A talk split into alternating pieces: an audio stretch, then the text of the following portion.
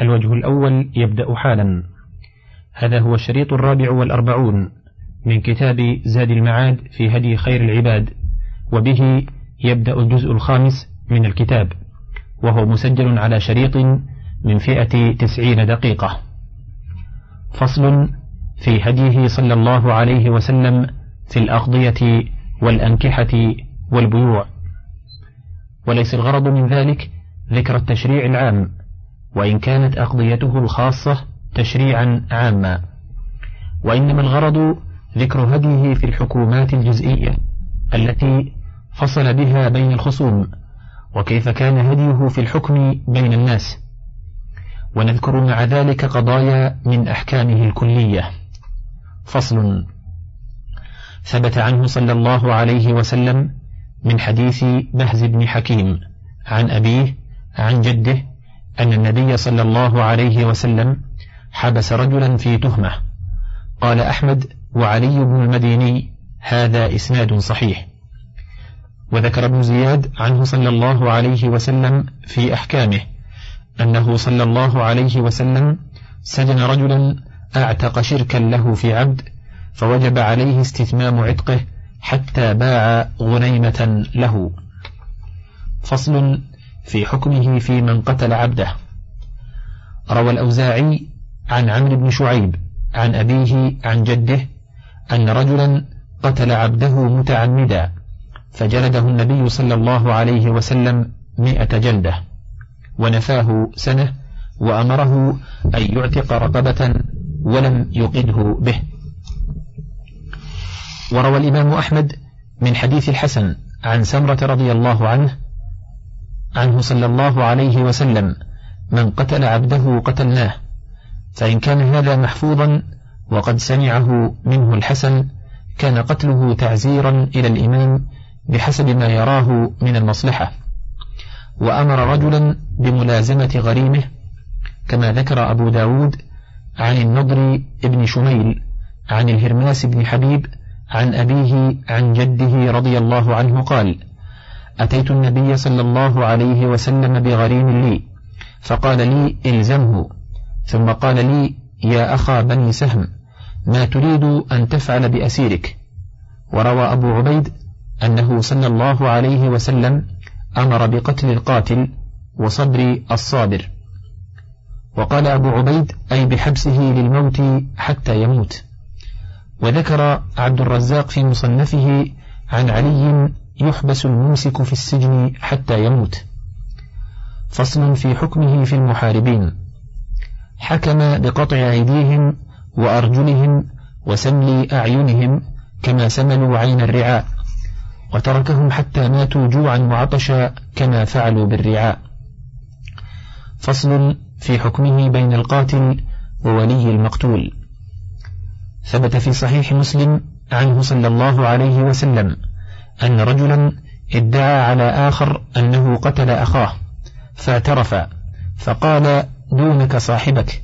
فلما ولى قال إن, إن قتله فهو مثله. فرجع فقال إنما أخذته بأمرك. فقال صلى الله عليه وسلم أما تريد أن يبوء باسمك واسم صاحبك؟ فقال بلى فخلى سبيله.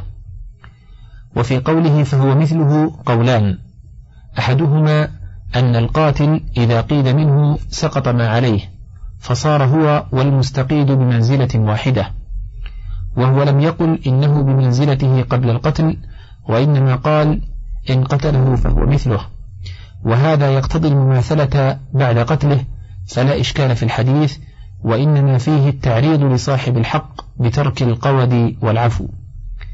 والثاني أنه إن كان لم يرد قتل أخيه فقتله به فهو متعد مثله إذ كان القاتل متعديا بالجناية والمقتص متعد بقتل من لم يتعمد القتل. ويدل على هذا التأويل ما رواه الإمام أحمد في مسنده من حديث أبي هريرة رضي الله عنه قال قتل رجل على عهد رسول الله صلى الله عليه وسلم فرفع إلى رسول الله صلى الله عليه وسلم فدفعه إلى ولي المقتول فقال القاتل يا رسول الله ما أردت قتله. فقال رسول الله صلى الله عليه وسلم للولي أما إنه إذا كان صادقا ثم قتلته دخلت النار. فخلى سبيله. وفي كتاب ابن حبيب في هذا الحديث زيادة وهي قال النبي صلى الله عليه وسلم عمد يد وخطأ قلب. فصل في حكمه بالقود على من قتل جارية وأنه يفعل به كما فعل. ثبت في الصحيحين أن يهوديا رد رأس جارية بين حجرين على أوضاح لها أي حلي فأخذ فاعترف فأمر رسول الله صلى الله عليه وسلم أن يرد رأسه بين حجرين. وفي هذا الحديث دليل على قتل الرجل بالمرأة وعلى أن الجاني يفعل به كما فعل وأن القتل غيلة لا يشترط فيه إذن الولي فإن رسول الله صلى الله عليه وسلم لم يدفعه إلى أوليائها ولم يقل إن شئتم فاقتلوه وإن شئتم فاعفوا عنه بل قتله حتما. وهذا مذهب مالك واختيار شيخ الإسلام ابن تيمية. ومن قال إنه فعل ذلك لنقض العهد لم يصح فإن ناقض العهد لا ترضخ رأسه بالحجارة بل يقتل بالسيف. فصل في حكمه صلى الله عليه وسلم في من ضرب امرأة حاملا فطرحها. في الصحيحين أن امرأتين من هذيل رمت إحداهما الأخرى بحجر فقتلتها وما في بطنها فقضى فيها رسول الله صلى الله عليه وسلم بغرة عبد أو وليدة في الجنين وجعل دية المقتولة على عصبة القاتلة. هكذا في الصحيحين. وفي النسائي فقضى في حملها بغرة وأن تقتل بها. وكذلك قال غيره أيضا إنه قتلها مكانها والصحيح أنه لم يقتلها لما تقدم. وقد روى البخاري في صحيحه عن أبي هريرة رضي الله عنه أن رسول الله صلى الله عليه وسلم قضى في جنين امرأة من بني لحيان بغرة عبد أو وليدة. ثم إن المرأة التي قضى عليها بالغرة توفيت. فقضى رسول الله صلى الله عليه وسلم أن ميراثها لبنيها وزوجها وأن العقل على عصبتها. وفي هذا الحكم أن شبه العمد لا يوجب القود وأن العاقلة تحمل الغرة تبعا للدية وأن العاقلة هم العصبة وأن زوج القاتلة لا يدخل معهم وأن أولادها أيضا ليسوا من العاقلة. فصل في حكمه صلى الله عليه وسلم بالقسامة في من لم يعرف قاتله.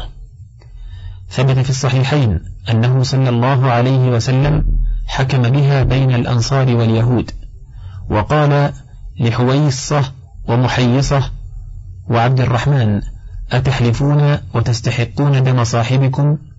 وقال البخاري وتستحقون قاتلكم أو صاحبكم؟ فقالوا أمر لم نشهده ولم نره.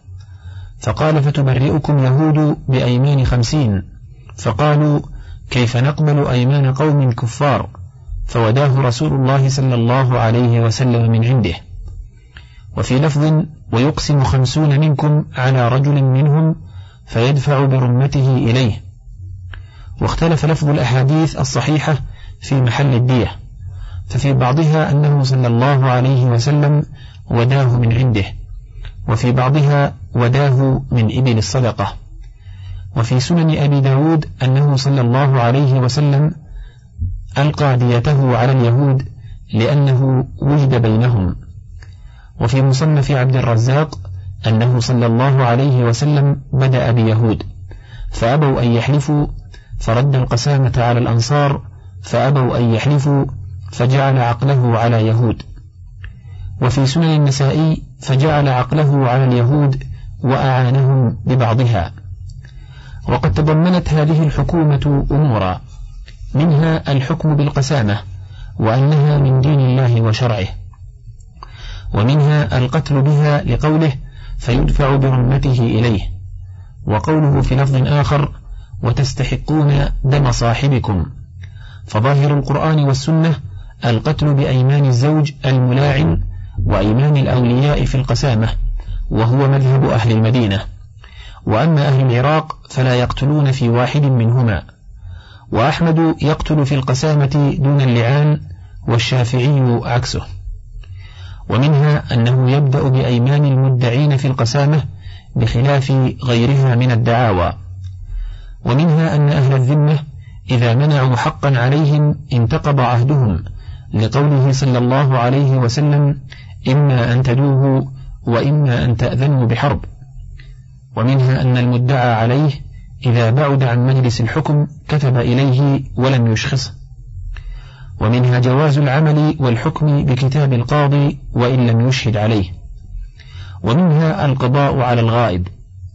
ومنها أنه لا يكتفى في القسامة بأقل من خمسين إذا وجدوا. ومنها الحكم على أهل الذمة بحكم الإسلام وإن لم يتحاكموا إلينا إذا كان الحكم بينهم وبين المسلمين. ومنها وهو الذي أشكل على كثير من الناس إعطاؤه الدية من إبل الصدقة. وقد ظن بعض الناس أن ذلك من سهم الغارمين وهذا لا يصح فإن غارم أهل الذمة لا يعطى من الزكاة. وظن بعضهم أن ذلك مما فضل من الصدقة عن أهلها فللإمام أن يصرفه في المصالح. وهذا أقرب من الأول وأقرب منه أنه صلى الله عليه وسلم وداه من عنده واقترض الدية من إبل الصدقة ويدل عليه فوداه من عنده. وأقرب من هذا كله أن يقال لما تحملها النبي صلى الله عليه وسلم لإصلاح ذات البين بين الطائفتين كان حكمها حكم القضاء على الغارم لما غرمه لإصلاح ذات البين. ولعل هذا مراد من قال إنه قضاها من سهم الغارمين وهو صلى الله عليه وسلم لم يأخذ منها لنفسه شيئا فإن الصدقة لا تحل له ولكن جرى إعطاء الدية منها مجرى إعطاء الغارم منها لإصلاح ذات البين والله أعلم. فإن قيل فكيف تصنعون بقوله فجعل عقله على اليهود؟ فيقال هذا مجمل لم يحفظ راويه لم يحفظ راويه كيفية جعله عليهم. فإنه صلى الله عليه وسلم لما كتب إليهم أن القتيل أو يأذنوا بحرب كان هذا كالإلزام لهم بالدية. ولكن الذي حفظوا أنهم أنكروا أن يكونوا قتلوا وحلفوا على ذلك وأن رسول الله صلى الله عليه وسلم وداه من عنده. فحفظوا زيادة على ذلك فهم أولى بالتقديم. فإن قيل فكيف تصنعون برواية النسائي أنه قسمها على اليهود وأعانهم ببعضها؟ قيل هذا ليس بمحفوظ قطعا فإن الدية لا تلزم المدعى عليهم بمجرد دعوى أولياء القتيل بل لا بد من إقرار أو بينة أو أيمان المدعين ولم يوجد هنا شيء من ذلك. وقد عرض النبي صلى الله عليه وسلم أيمان القسامة على المدعين فأبوا أن يحلفوا. فكيف يلزم اليهود بالدية بمجرد الدعوى؟ فصل في حكمه صلى الله عليه وسلم في أربعة سقطوا في بئر فتعلق بعضهم ببعض فهلكوا.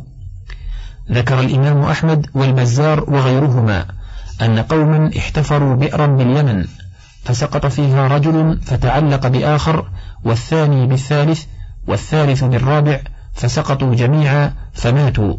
فارتفع أولياؤهم إلى علي بن أبي طالب رضي الله عنه فقال اجمعوا من حفر البئر من الناس وقضى للأول بربع الدية لأنه هلك فوقه ثلاثة وللثاني بثلثها لأنه هلك فوقه اثنان وللثالث بنصفها لأنه هلك فوقه واحد وللرابع بالدية تامة.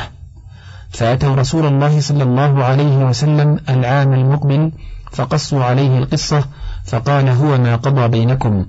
هكذا سياق البزار. وسياق أحمد نحوه. وقال إنهم أبوا أن يرضوا بقضاء علي. فأتوا رسول الله صلى الله عليه وسلم وهو عند مقام إبراهيم عليه السلام.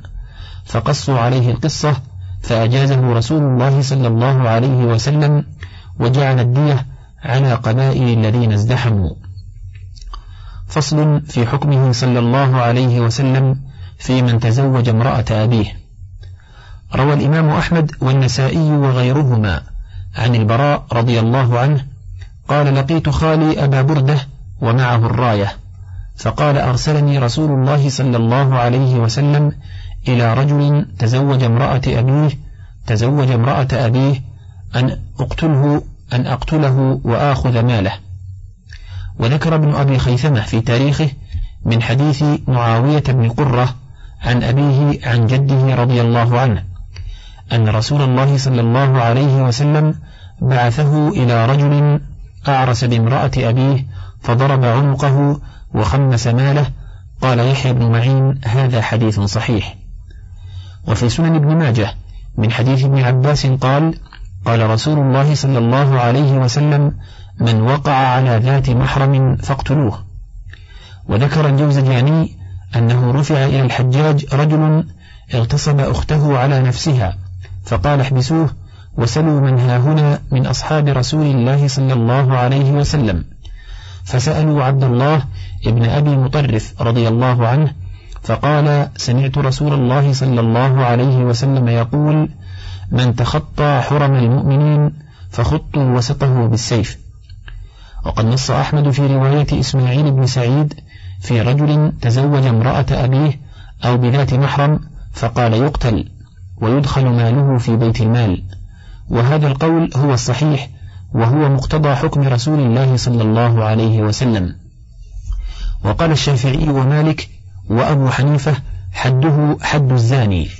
ثم قال أبو حنيفة إن وطئها بعقد عزر ولا حد عليه. وحكم رسول الله صلى الله عليه وسلم وقضاؤه أحق وأولى. فصل في حكمه صلى الله عليه وسلم بقتل من اتهم بأم ولده فلما ظهرت براءته أمسك عنه.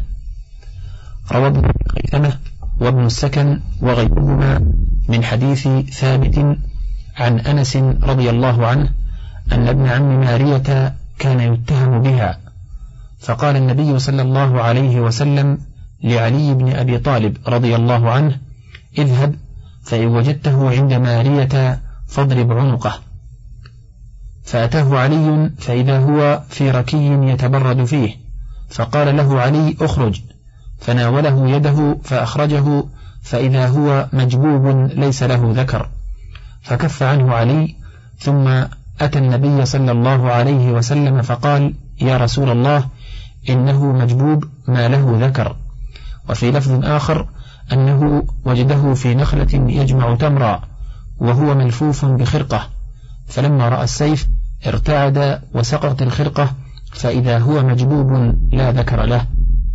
وقد أشكل هذا القضاء على كثير من الناس فطعن بعضهم في الحديث ولكن ليس في إسناده ما يتعلق عليه وتأوله بعضهم على أنه صلى الله عليه وسلم لم يرد حقيقة القتل إنما أراد تخويفه ليزدجر عن مجيئه إليها. قال وهذا كما قال سليمان للمرأتين اللتين اختصمتا إليه في الولد علي بالسكين حتى أشق الولد بينهما. ولم يرد أن يفعل ذلك بل قصد استعلام الأمر من هذا القول. ولذلك كان من تراجم الأئمة على هذا الحديث باب الحاكم يوهم خلاف الحق ليتوصل به إلى معرفة الحق. فأحب رسول الله صلى الله عليه وسلم أن يعرف الصحابة براءته وبراءة مارية وعلم أعلم أنه إذا عاين السيف كشف عن حقيقة حاله. فجاء الأمر كما قدره رسول الله صلى الله عليه وسلم. وأحسن من هذا أن يقال إن النبي صلى الله عليه وسلم أمر عليا رضي الله عنه بقتله تعزيرا لإقدامه وجرأته على خلوته بأم ولده. فلما تبين لعلي حقيقة الحال وأنه بريء من الريبة كف عن قتله واستغنى عن القتل بتبيين الحال والتعزير بالقتل ليس بلازم كالحد بل هو تابع للمصلحة دائر معها وجودا وعدما. فصل في قضائه صلى الله عليه وسلم في القتيل يوجد بين قريتين. روى الإمام أحمد وابن أبي شيبة من حديث أبي سعيد الخدري رضي الله عنه قال وجد قتيل بين قريتين فأمر النبي صلى الله عليه وسلم فذرع ما بينهما فوجد إلى أحدهما أقرب فكأني أنظر إلى شبر رسول الله صلى الله عليه وسلم فألقاه على أقربهما. وفي مصنف عبد الرزاق قال عمر بن عبد العزيز قضى رسول الله صلى الله عليه وسلم فيما بلغنا في القتيل يوجد بين ظهراني ديار قوم أن الأيمان على المدعى عليهم فإن نكلوا حدث المدعون واستحقوا فإن نكل الفريقان كانت الدية نصفها على المدعى عليهم وبطل النصف إذا لم يحلفوا. وقد نص الإمام أحمد في رواية المروزي على القول بمثل رواية أبي سعيد فقال قلت لأبي عبد الله القوم إذا أعطوا الشيء فتبينوا أنه ظلم فيه قوم فقال يرد عليهم إن عرف القوم. قلت فإن لم يعرفوا. قال يفرق على مساكين ذلك الموضع. فقلت فما الحجة في أن يفرق على مساكين ذلك الموضع؟ فقال عمر بن الخطاب رضي الله عنه جعل الدية على أهل المكان يعني القرية التي وجد فيها القتيل فأراه قال كما أن عليهم الدية هكذا يفرق فيهم. يعني إذا ظلم قوم منهم ولن يعرفوا فهذا عمر بن الخطاب رضي الله عنه قد قضى بموجب هذا الحديث وجعل الدية على أهل المكان الذي وجد فيه القتيل. واحتج به أحمد وجعل هذا أصلا في تفريق المال الذي ظلم فيه أهل ذلك المكان عليهم إذا لم يعرفوا بأعيانهم. وأما الأثر الآخر فمرسل لا تقوم بمثله حجة ولو صح تعين القول بمثله. ولم تجز مخالفته ولا يخالف باب الدعاوي ولا باب القسامة فإنه ليس فيه لوث لوث ظاهر يوجب تقديم المدعين. فيقدم المدعى عليهم في اليمين فإذا نكلوا قوي جانب المدعين من, وجه من وجهين أحدهما وجود القتيل بين ظهرانيهم والثاني نكولهم عن براءة ساحتهم باليمين. وهذا يقوم مقام اللوث الظاهر فيحلف المدعون ويستحقون فإذا نكل الفريقان كلاهما أورث ذلك شبهة مركبة من نكول كل واحد منهما فلم ينهض ذلك سببا لإيجاب كمال الدية عليهم إذ لم يحلف غرماؤهم ولا إسقاطها عنهم بالكلية حيث لم يحلفوا.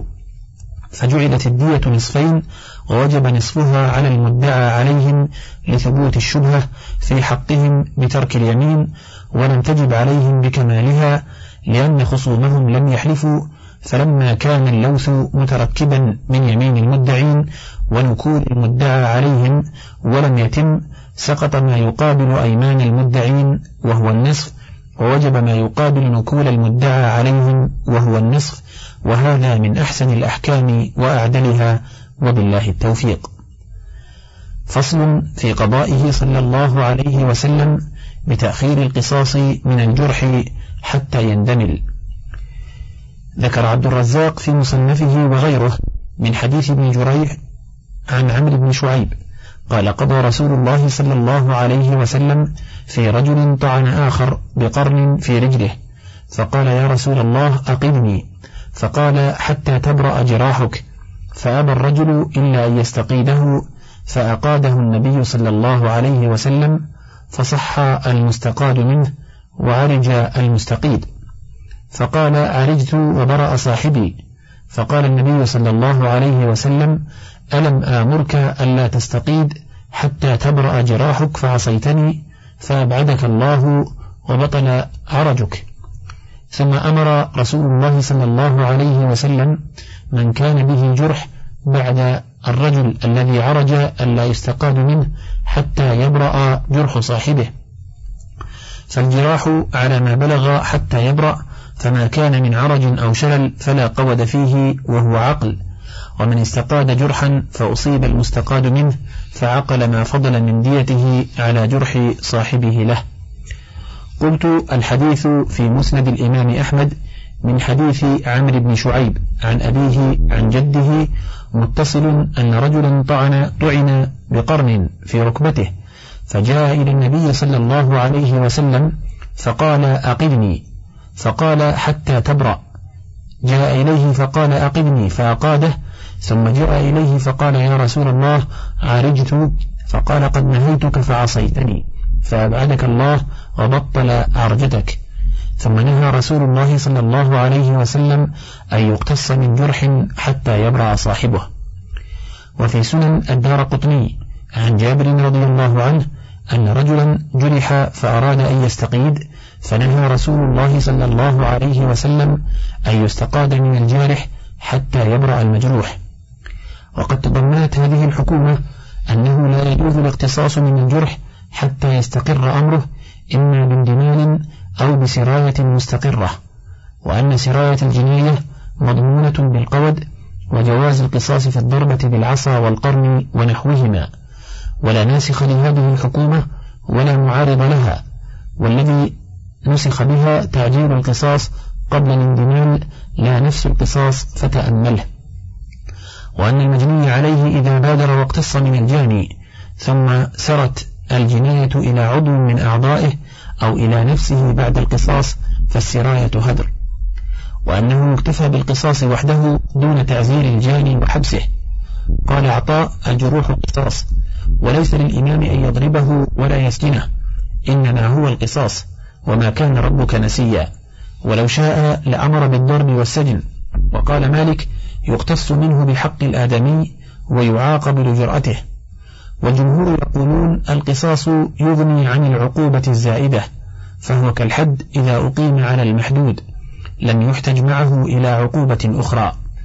والمعاصي ثلاثة أنواع نوع عليه حد مقدر فلا يجمع بينه وبين التعزير ونوع لا حد فيه ولا كفارة فهذا يردع فيه بالتعزير ونوع فيه كفارة ولا حد فيه كالوطء في الإحرام والصيام فهل يجمع فيه بين الكفارة والتعزير؟ على قولين للعلماء وهما وجهان لأصحاب أحمد والقصاص يجري مجرى الحد فلا يجمع بينه وبين التعزير. فصل في قضائه صلى الله عليه وسلم بالقصاص في كسر السن. في الصحيحين من حديث أنس أن ابنة النضر أخت الربيع لطمت جارية فكسرت سنها. فاختصموا إلى النبي صلى الله عليه وسلم فأمر بالقصاص. فقالت أم الربيع يا رسول الله أيقتص من فلانة؟ لا والله لا يقتص منها. فقال النبي صلى الله عليه وسلم سبحان الله يا أم الربيع كتاب الله القصاص. فقالت لا والله لا يقتص منها أبدا. فعفى القوم وقبلوا الدية. فقال النبي صلى الله عليه وسلم إن من عباد الله من لو أقسم على الله لأبره. فصل في قضائه صلى الله عليه وسلم في من عض يد رجل فانتزع يده من فيه فسقطت ثنية العاض بإهدارها. ثبت في الصحيحين أن رجلا عض يد رجل فنزع يده من فيه فوقعت ثناياه. فاختصموا إلى النبي صلى الله عليه وسلم فقال يعض أحدكم أخاه كما يعض الفحل لا دية لك. وقد تضمنت هذه الحكومة أن من خلص نفسه من يد ظالم له فتلفت نفس الظالم أو شيء من أطرافه أو ماله بذلك فهو هدر غير مضمون. فصل في قضائه صلى الله عليه وسلم في من اطلع في بيت رجل بغير إذنه فحلفه بحصاة أو عود ففقأ عينه فلا شيء عليه. ثبت في الصحيحين من حديث أبي هريرة رضي الله عنه عن النبي صلى الله عليه وسلم قال لو أن امرأ اطلع عليك بغير إذن فحلفته بحصاة ففقأت عينه لم يكن عليك جناح وفي لفظ فيهما من اطلع في بيت قوم بغير إذنهم ففقأوا عينه فلا دية له ولا قصاص وفيهما أن رجلا اطلع من جحر في بعض حجر النبي صلى الله عليه وسلم فقام إليه بمشقص وجعل يختله اختله ليطعنه.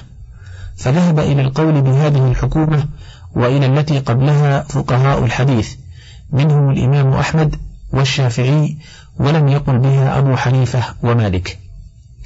فصل وقضى رسول الله صلى الله عليه وسلم أن الحامل إذا قتلت عمدا لا تقتل حتى تضع ما في بطنها وحتى تكفل ولدها. ذكره ابن ماجه في سننه. وقضى أن لا يقتل الوالد بالولد ذكره النسائي وأحمد. وقضى أن المؤمنين تتكافأ دماؤهم ولا يقتل مؤمن بكافر. وقضى أن من قتل له قتيل فأهله بين خيرتين إما أن يقتلوا أو يأخذوا العقل. وقضى أن في دية الأصابع من اليدين والرجلين في كل واحدة عشرا من الإبل وقضى في الأسنان في كل سن بخمس من الإبل وأنها كلها سواء وقضى في المواضح بخمس خمس وقضى في العين السادة لمكانها إذا طمست بثلث ديتها وفي اليد الشلاء إذا قطعت بثلث ديتها وفي السن السوداء إذا نزعت بثلث ديتها. وقضى في الأنف إذا جدع كله بالدية كاملة وإذا جدعت أرنبته بنصف الدية. وقضى في المأمومة بثلث الدية وفي الجائفة بثلثها وفي المنطلة بخمسة عشر من الإبل. وقضى في اللسان بالدية وفي الشفتين بالدية وفي البيضتين بالدية وفي الذكر بالدية. وفي الصلب بالدية وفي العينين بالدية وفي إحداهما بنصفها وفي الرجل الواحدة بنصف الدية وفي اليد بنصف الدية وقضى أن الرجل يقتل بالمرأة. وقضى أن دية الخطأ على العاقلة مئة من الإبل واختلفت الرواية عنه في أسنانها ففي السنن الأربعة عنه من حديث عمرو بن شعيب عن أبيه عن جده ثلاثون بنت مخاض. وثلاثون بنت لبون وثلاثون حقة وعشرة بني لبون ذكر. قال الخطابي ولا أعلم أحدا من الفقهاء قال بهذا. وفيها أيضا من حديث ابن مسعود أنها أخماس عشرون بنت مخاض وعشرون بنت لبون وعشرون ابن مخاض وعشرون حقة وعشرون جذعة. وقضى في العمد إذا رضوا بالدية ثلاثين حقة وثلاثين جذعة وأربعين خلفة وما صولحوا عليه فهو لهم فذهب أحمد وأبو حنيفة إلى القول بحديث ابن مسعود رضي الله عنهما وجعل الشافعي ومالك بدل ابن مخاض ابن لبون وليس في واحد من الحديثين. وفرضه النبي صلى الله عليه وسلم على أهل الإبل مئة من الإبل وعلى أهل البقر مئتي بقرة وعلى أهل الشاء ألفي شاه وعلى أهل الحول مئتي حلة. وقال عمرو بن شعيب عن أبيه عن جده رضي الله عنه أنه صلى الله عليه وسلم جعلها ثمانمائة دينار أو ثمانمائة آلاف درهم. وذكر أهل السنن الأربعة من حديث عكرمة عن ابن عباس رضي الله عنهما أن رجلا قتل فجعل النبي صلى الله عليه وسلم ديته اثني عشر ألفا. وثبت عن عمر أنه خطب فقال إن الإبل قد غلت ففرضها على أهل الذهب فرضها على أهل الذهب ألف دينار وعلى أهل الورق اثني عشر ألفا وعلى أهل البقر مئتي بقرة وعلى أهل الشاء ألفي شاه. وعلى أهل الحلل مئتي حلة وترك دية أهل الذمة فلم يرفعها فيما رفع من الدية. وقد روى أهل السنن الأربعة عنه صلى الله عليه وسلم دية المعاهد نصف دية الحر. ولفظ ابن ماجه قضى أن عقل أهل الكتابين نصف عقل المسلمين وهم اليهود والنصارى. واختلف الفقهاء في ذلك فقال مالك ديتهم نصف دية المسلمين في الخطأ والعمد. وقال الشافعي ثلثها في الخطأ والعمد. وقال أبو حنيفة بل كدية المسلم في الخطأ والعمد. وقال الإمام أحمد مثل دية المسلم في العمد. وعنه في الخطأ روايتان. إحداهما نصف الدية وهي ظاهر مذهبه. والثانية ثلثها فأخذ مالك بظاهر حديث عمرو بن شعيب. وأخذ الشافعي بأن عمر جعل ديته أربعة آلاف وهي ثلث دية المسلم وأخذ أحمد بحديث عمرو إلا أنه في العمد ضعف الدية عقوبة لأجل سقوط القصاص. وهكذا عنده من سقط عنه القصاص ضعفت عليه الدية عقوبة نص عليه توقيفا. وأخذ أبو حنيفة بما هو أصله من جريان القصاص بينهما فتتساوى ديتهما. وقضى صلى الله عليه وسلم أن عقل المرأة مثل عقل الرجل إلى الثلث من ديتها ذكره النسائي. فتصير على النصف من ديته. وقضى بالدية على العاقلة وبرأ منه الزوج وولد المرأة القاتلة. وقضى في المكاتب أنه إذا قتل يودى بقدر ما أدى من كتابته دية الحر. وما بقي فدية المملوك. قلت يعني قيمته. وقضى بهذا القضاء علي بن أبي طالب وإبراهيم بن خعي ويذكر رواية عن أحمد. وقال عمر إذا أدى شطر كتابته كان غريما ولا يرجع رقيقا وبه قضى عبد الملك بن مروان. وقال ابن مسعود إذا أدى الثلث. وقال عطاء إذا أدى ثلاثة أرباع الكتابة فهو غريم والمقصود أن هذا القضاء النبوي لم تجمع الأمة على تركه ولم يعلم نسخه. وأما حديث المكاتب عبد ما بقي عليه درهم فلا معارضة بينه وبين القضاء فإنه في بعد ولا تحصل حريته التامة إلا بالأداء. فصل في قضائه صلى الله عليه وسلم على من أقر بالزنا. ثبت في صحيح البخاري ومسلم أن رجلا من أسلم جاء إلى النبي صلى الله عليه وسلم فاعترف بالزنا فأعرض عنه النبي صلى الله عليه وسلم حتى شهد على نفسه أربع مرات. فقال النبي صلى الله عليه وسلم أبك جنون قال لا. قال أحصنت؟ قال نعم. فأمر به فرجم في المصلى فلما ألقته الحجارة فر فأدرك فرجم حتى مات. فقال له النبي صلى الله عليه وسلم خيرا وصلى عليه. وفي لفظ لهما أنه قال أحق ما بلغني عنك. أحق ما بلغني عنك. قال وما بلغك عني. قال بلغني أنك وقعت بجارية بني فلان. فقال نعم. قال فشهد على نفسه أربع شهادات. ثم دعاه النبي صلى الله عليه وسلم. فقال أبك جنون؟ قال لا. قال أحصنت قال نعم ثم أمر به فرجم. وفي لفظ لهما فلما شهد على نفسه أربع شهادات دعاه النبي صلى الله عليه وسلم فقال أبك جنون؟ قال لا. قال أحصنت؟ قال نعم. قال اذهبوا به فارجموه. وفي لفظ للبخاري أن النبي صلى الله عليه وسلم قال لعلك قبلت أو غمزت أو نبرت. قال لا يا رسول الله. قال أنكتها لا يكني؟ قال نعم فعند ذلك أمر برجمه. وفي لفظ لأبي داود أنه شهد على نفسه أربع مرات كل ذلك يعرض عنه. فأقبل في الخامسة قال أنكتها قال نعم قال حتى غاب ذلك منها في ذلك ذلك منك في ذلك منها. قال نعم قال كما يغيب النيل في المكحلة مكحلة والرشاء في البئر. قال نعم قال فهل تدري ما الزنا؟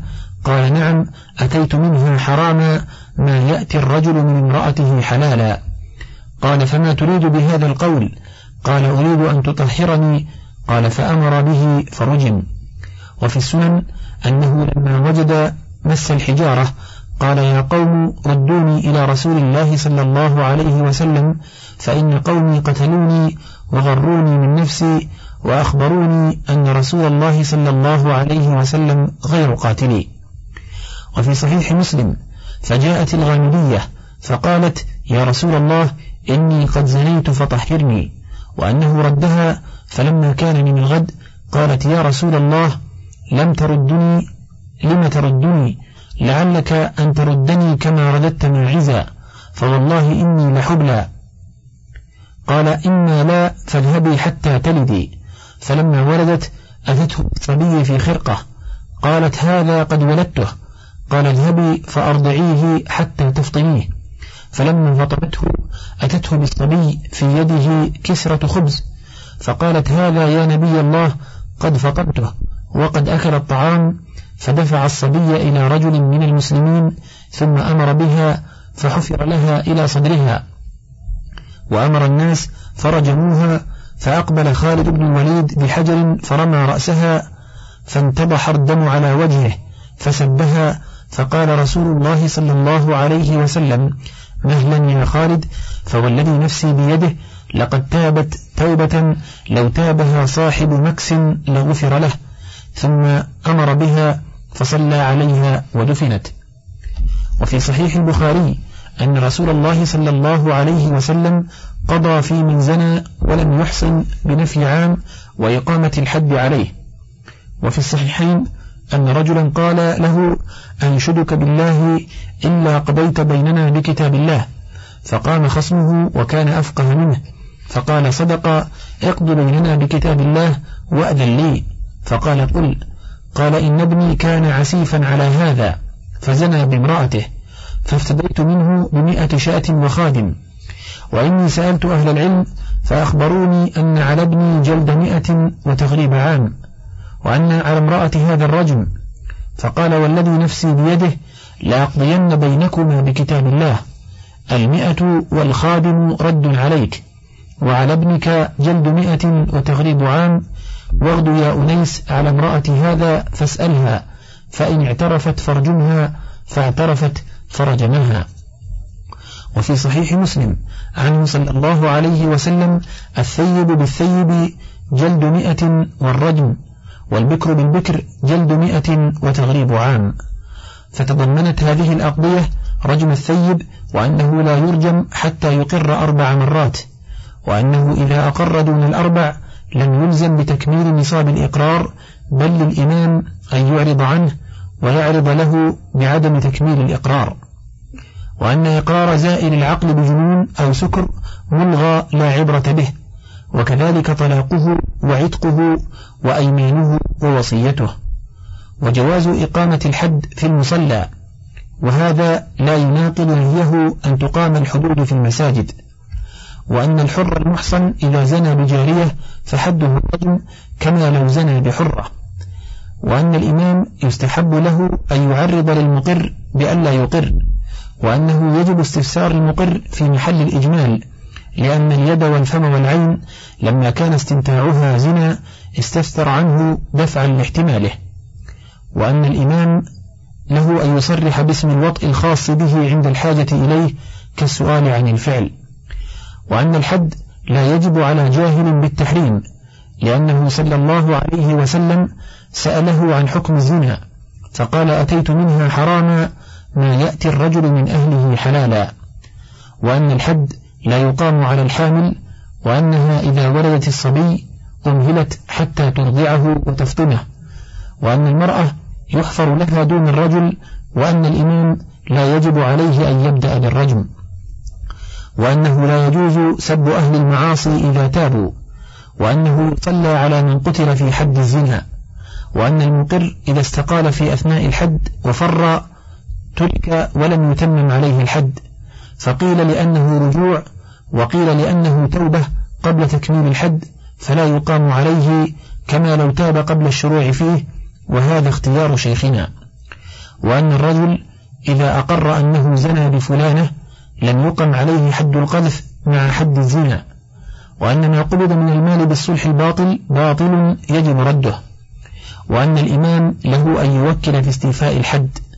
وأن الثيب لا يجمع عليه بين الجلد والرجم لأنه صلى الله عليه وسلم لم يجلد ماعزا ولا الغامدية ولم يأمر أنيسا أن يجلد المرأة التي أرسله إليها. وهذا قول الجمهور. وحديث عبادة خذوا عني قد جعل الله لهن سبيلا. الثيب بالثيب جلد مئة والرجم منسوخ.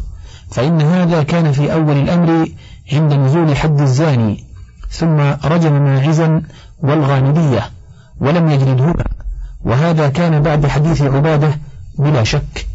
وأما حديث جابر في السنن أن رجلا زنى فأمر به النبي صلى الله عليه وسلم فجلد الحد ثم أقر أنه محصن فأمر به فرجم. فقد قال جابر في الحديث نفسه إنه لم يعلم بإحصانه فجلد ثم علم بإحصانه فرجم رواه أبو داود.